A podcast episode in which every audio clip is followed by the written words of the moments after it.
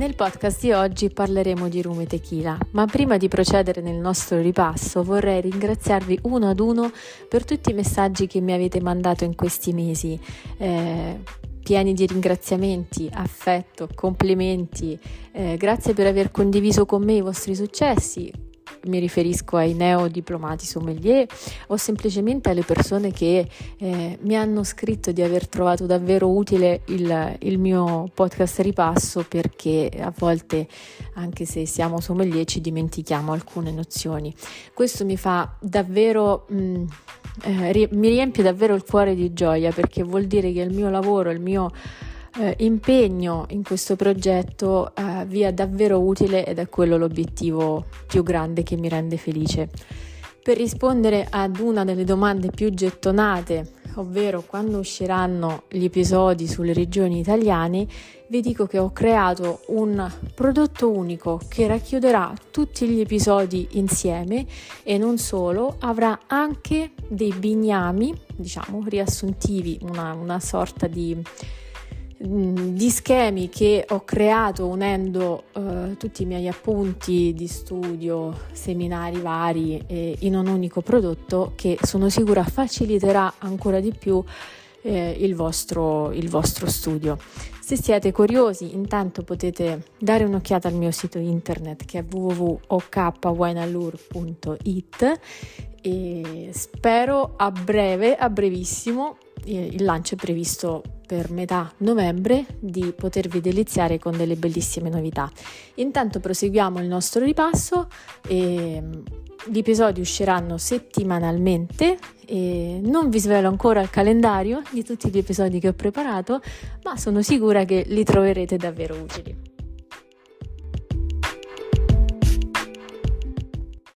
Bene, iniziamo. Il rum è un distillato di canna da zucchero prodotto nell'area caraibica. Ma che differenza c'è tra rum, ron o rum con l'H? In realtà nessuna dal punto di vista della produzione, cambia semplicemente eh, l'influenza linguistica. Viene chiamato rum senza l'H nei paesi di lingua inglese, ron nei paesi di lingua spagnola e rum con l'H nei paesi di lingua francese. La canna da zucchero, ovvero Saccharum officinarum, che è il nome scientifico, è una pianta erbacea che cresce nei paesi subtropicali, in condizioni climatiche abbastanza temperate e senza forti sbalzi termici. È originaria dell'Asia tropicale ed era già nota nel 200 a.C., solamente che i romani non la utilizzavano perché preferivano il succo di miele. Per molti secoli rimase un prodotto davvero raro, utilizzato soprattutto per um, scopi medicinali. Eh, la sua diffusione è dovuta grazie a, a, Cristoforo Colombo che nel 400 prelevò alcune piante di canna da zucchero nelle Azzorre e le trasportò nelle colonie occidentali, quindi in quell'area caraibica odierna. La pianta della canna da zucchero raggiunge 3 metri di altezza e il fusto può raggiungere anche i 4 kg. Eh, generalmente la vendemmia, tra virgolette, della canna da zucchero eh, avviene tra febbraio e luglio. E, ehm, prima veniva fatta a mano, quindi c'erano diciamo, gli, gli operatori con g- questi grossi maceti che andavano lì e facevano tutto man- manualmente rischiando anche a volte la vita perché i boschi di canna da zucchero sono veramente fitti e pieni di animali insidiosi come serpenti. Al giorno d'oggi viene effettuata grazie all'ausilio di macchinari agricoli eh, che eh, raccolgono solamente il fusto, che è la parte più ricca di zucchero. Uh, la concentrazione dello zucchero nel fusto di, eh, della canna da zucchero è di circa 20%. Ed ora vediamo il processo della produzione. In sostanza canna, il fusto della canna da zucchero viene pressato e da questa pressatura si ottiene un succo molto denso e ricco di zucchero che si chiama Vesou. Vesou viene filtrato, decantato e poi fermentato con i lieviti spontanei che si chiamano caipiria. Quindi nella prima fase abbiamo questa pressatura da cui otteniamo Vesou e, e il Vesou viene fermentato con lieviti spontanei che si chiamano caipiria. Facile, no? Vesou, caipiria.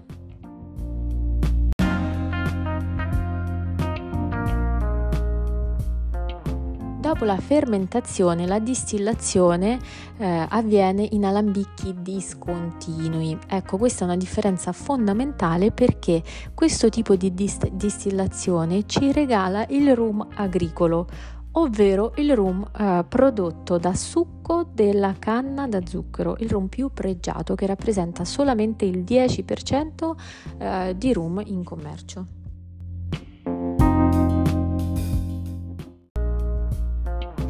Il rum industriale invece, eh, quello più commercializzato, viene prodotto con un sottoprodotto della canna da zucchero che si chiama melassa, alla quale viene addizionata acqua e dei lieviti selezionati.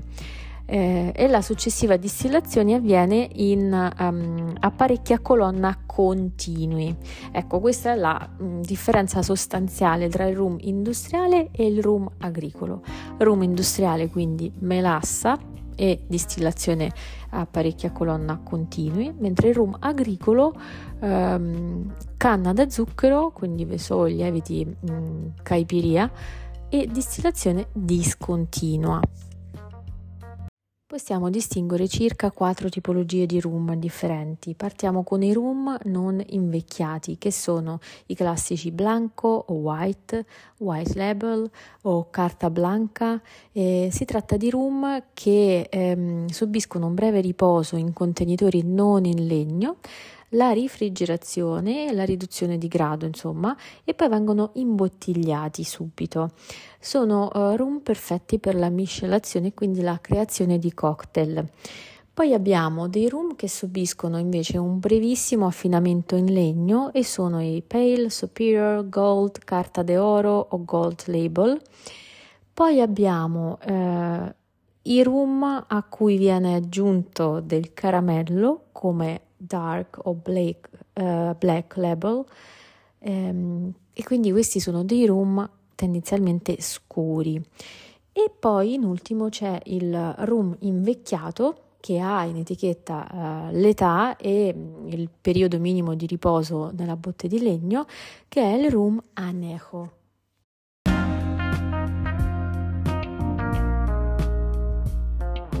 Ed ora facciamo un breve excursus nel mare dei Caraibi per capire le differenze sostanziali della produzione di ogni isola. Cuba, ad esempio, produce rum piuttosto leggeri ottenuti soprattutto dalla melassa. Anche la Giamaica produce rum ottenuti dalla melassa. Il Puerto Rico è il maggior produttore di rum al mondo, rum industriale. Quasi tutto il rum industriale del Puerto Rico viene eh, esportato negli Stati Uniti. Dopodiché abbiamo la Repubblica Dominicana, eh, dove il rum è la bevanda nazionale per eccellenza, la Repubblica di Tahiti, che produce rum ehm, gentili morbidi, ehm, a volte anche invecchiati. La Martinica, che è un'isola vulcanica delle piccole Antille, produce rum con l'H ehm, molto eh, ricchi di corpo e ambrati in gran parte i rum della Martinica sono tutti agricoli eh, che vengono poi invecchiati in Francia. Eh, le Barbados producono oh, uno dei migliori rum eh, in assoluto al mondo. Eh, I rum delle Barbados sono intensi e complessi nei profumi. Poi abbiamo la Venezuela che produce generalmente rum invecchiati a lungo in botti di rovere. E, ehm, prodotti soprattutto dalla melassa e poi abbiamo la um, Ghiana dove si producono rum uh, sia industriali che agricoli.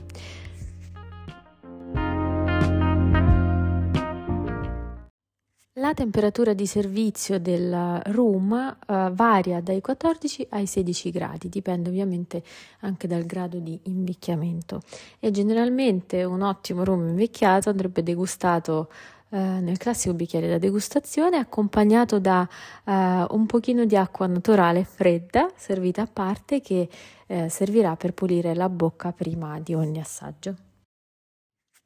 Il tequila invece è l'anima del Messico. I primi conquistatori spagnoli avevano scoperto che il frutto dell'agave in realtà era ricco di zucchero e adatto alla distillazione. Il tequila fu il primo distillato prodotto nell'America del Nord. Poi il percorso del tequila è stato accompagnato dal mezcal, cui nome deriva dal termine mm, mez, che significa appunto agave. E il mezcal viene prodotto in una mm, sottozona del Guadalajara. Il tequila è quindi il distillato uh, di agave prodotto uh, soprattutto nelle zone, nei terreni vulcanici intorno a Guadalajara, dove il clima è caldo e secco. Il distillato migliore si ottiene dall'agave blu o azul, che è attualmente coltivata in Messico nei dintorni di Tequila, città dalla quale appunto prende il nome. Pensate che intorno a Tequila al giorno d'oggi ci sono all'incirca 20 distillerie e che quindi tutto il tequila consumato nel mondo è praticamente prodotto in un raggio di 150 km attorno a Guadalajara. Le agavi blu raggiungono la maturità dopo 7-10 anni e eh, un'altezza di mm, quasi 2 metri. Eh, si gonfiano di linfa zuccherina che è mm, necessaria per produrre eh, la caratteristica infiorescenza che arriva a raggiungere i 4-5 metri di altezza. Eh, prima che spunti l'infiorescenza, però, eh, i gimadores, quindi coloro che tagliano col macete la pianta, raccolgono il cuore dell'agave che viene aperto a metà e eh, cotto a vapore per circa 24 ore un tempo. Invece al giorno d'oggi il processo eh, della cottura avviene in autoclave. Questa massa dura e fibrosa inizia ad ammorbidirsi e assume un, color, un colore caramellato eh, e un gusto che ricorda vagamente il miele. Dopodiché i cuori dell'agave vengono macinati e spremuti e si ottiene così un succo zuccherino che si chiama aguamiel, a cui viene aggiunta appunto l'acqua e parte la fermentazione con i lieviti naturali presenti sulla pianta, che sono tantissimi. L'acquamiel poi viene fermentata e genera il pulché, che è la tipica bevanda alcolica nazionale che si potrebbe paragonare al vino.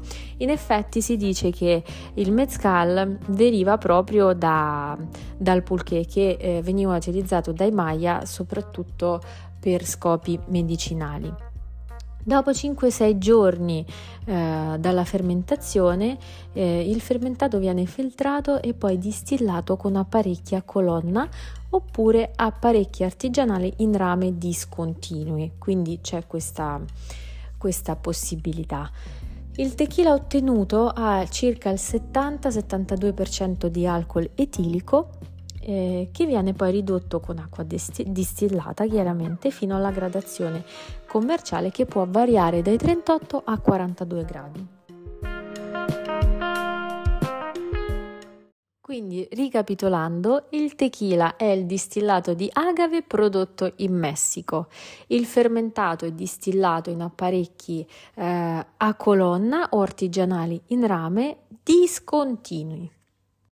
Possiamo distinguere circa quattro tipologie di tequila. Il tequila che eh, esce dall'alambicco perfettamente liquido eh, e bianco viene chiamato plata, blanca o fino. E dopo aver subito la riduzione della gradazione viene quasi subito imbottigliato e messo in commercio. Alcune volte i, al tequila aggiunto, um, vengono aggiunte delle sostanze coloranti naturali o infusi di erbe e questa caratteristica viene indicata in etichetta con il, um, la dicitura suave, Joven, Gold, Avocado. Poi abbiamo il tequila che riposa in legno per almeno 3-12 mesi, che si chiama tequila reposato Uh, il tequila che eh, subisce un invecchiamento eh, di almeno un anno, eh, che si chiama Anejo o Finissimo Tequila Espuela, e poi abbiamo il Muy Anejo, che subisce un invecchiamento di 5-6 anni.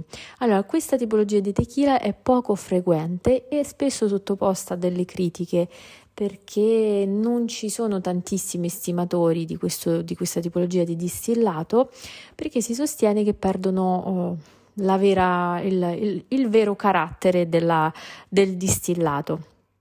E a volte il tequila viene messo in commercio con questo grosso bruco all'interno mm, simile ad una larva che è il parassita dell'agave azzurra però questa caratteristica non piace tantissimo uh, all'estero, ecco, al di fuori del Messico, quindi non tutti i tequila ce l'hanno. E come si degusta il tequila? Beh, chiaramente l'avremmo fatto tutti nella vita, eh, tequila, sale e limon, che è il miglior modo che rispecchia la tradizione. Sostanzialmente il tequila giovane si deve consumare fresco eh, l'assaggio viene fatto in questi eh, bicchieri, bicchierini piccoli terracotta con un pizzico di sale sul dorso della mano e con alcune go- gocce di lime. Eh, mentre il tequila invecchiato eh, deve essere degustato ad una temperatura che si aggira intorno ai 18 e 20 gradi.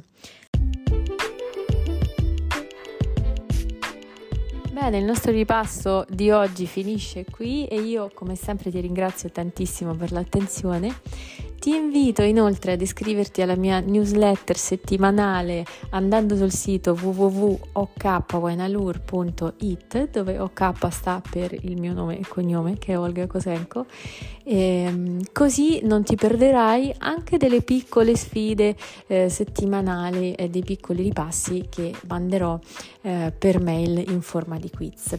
Grazie ancora e alla prossima puntata.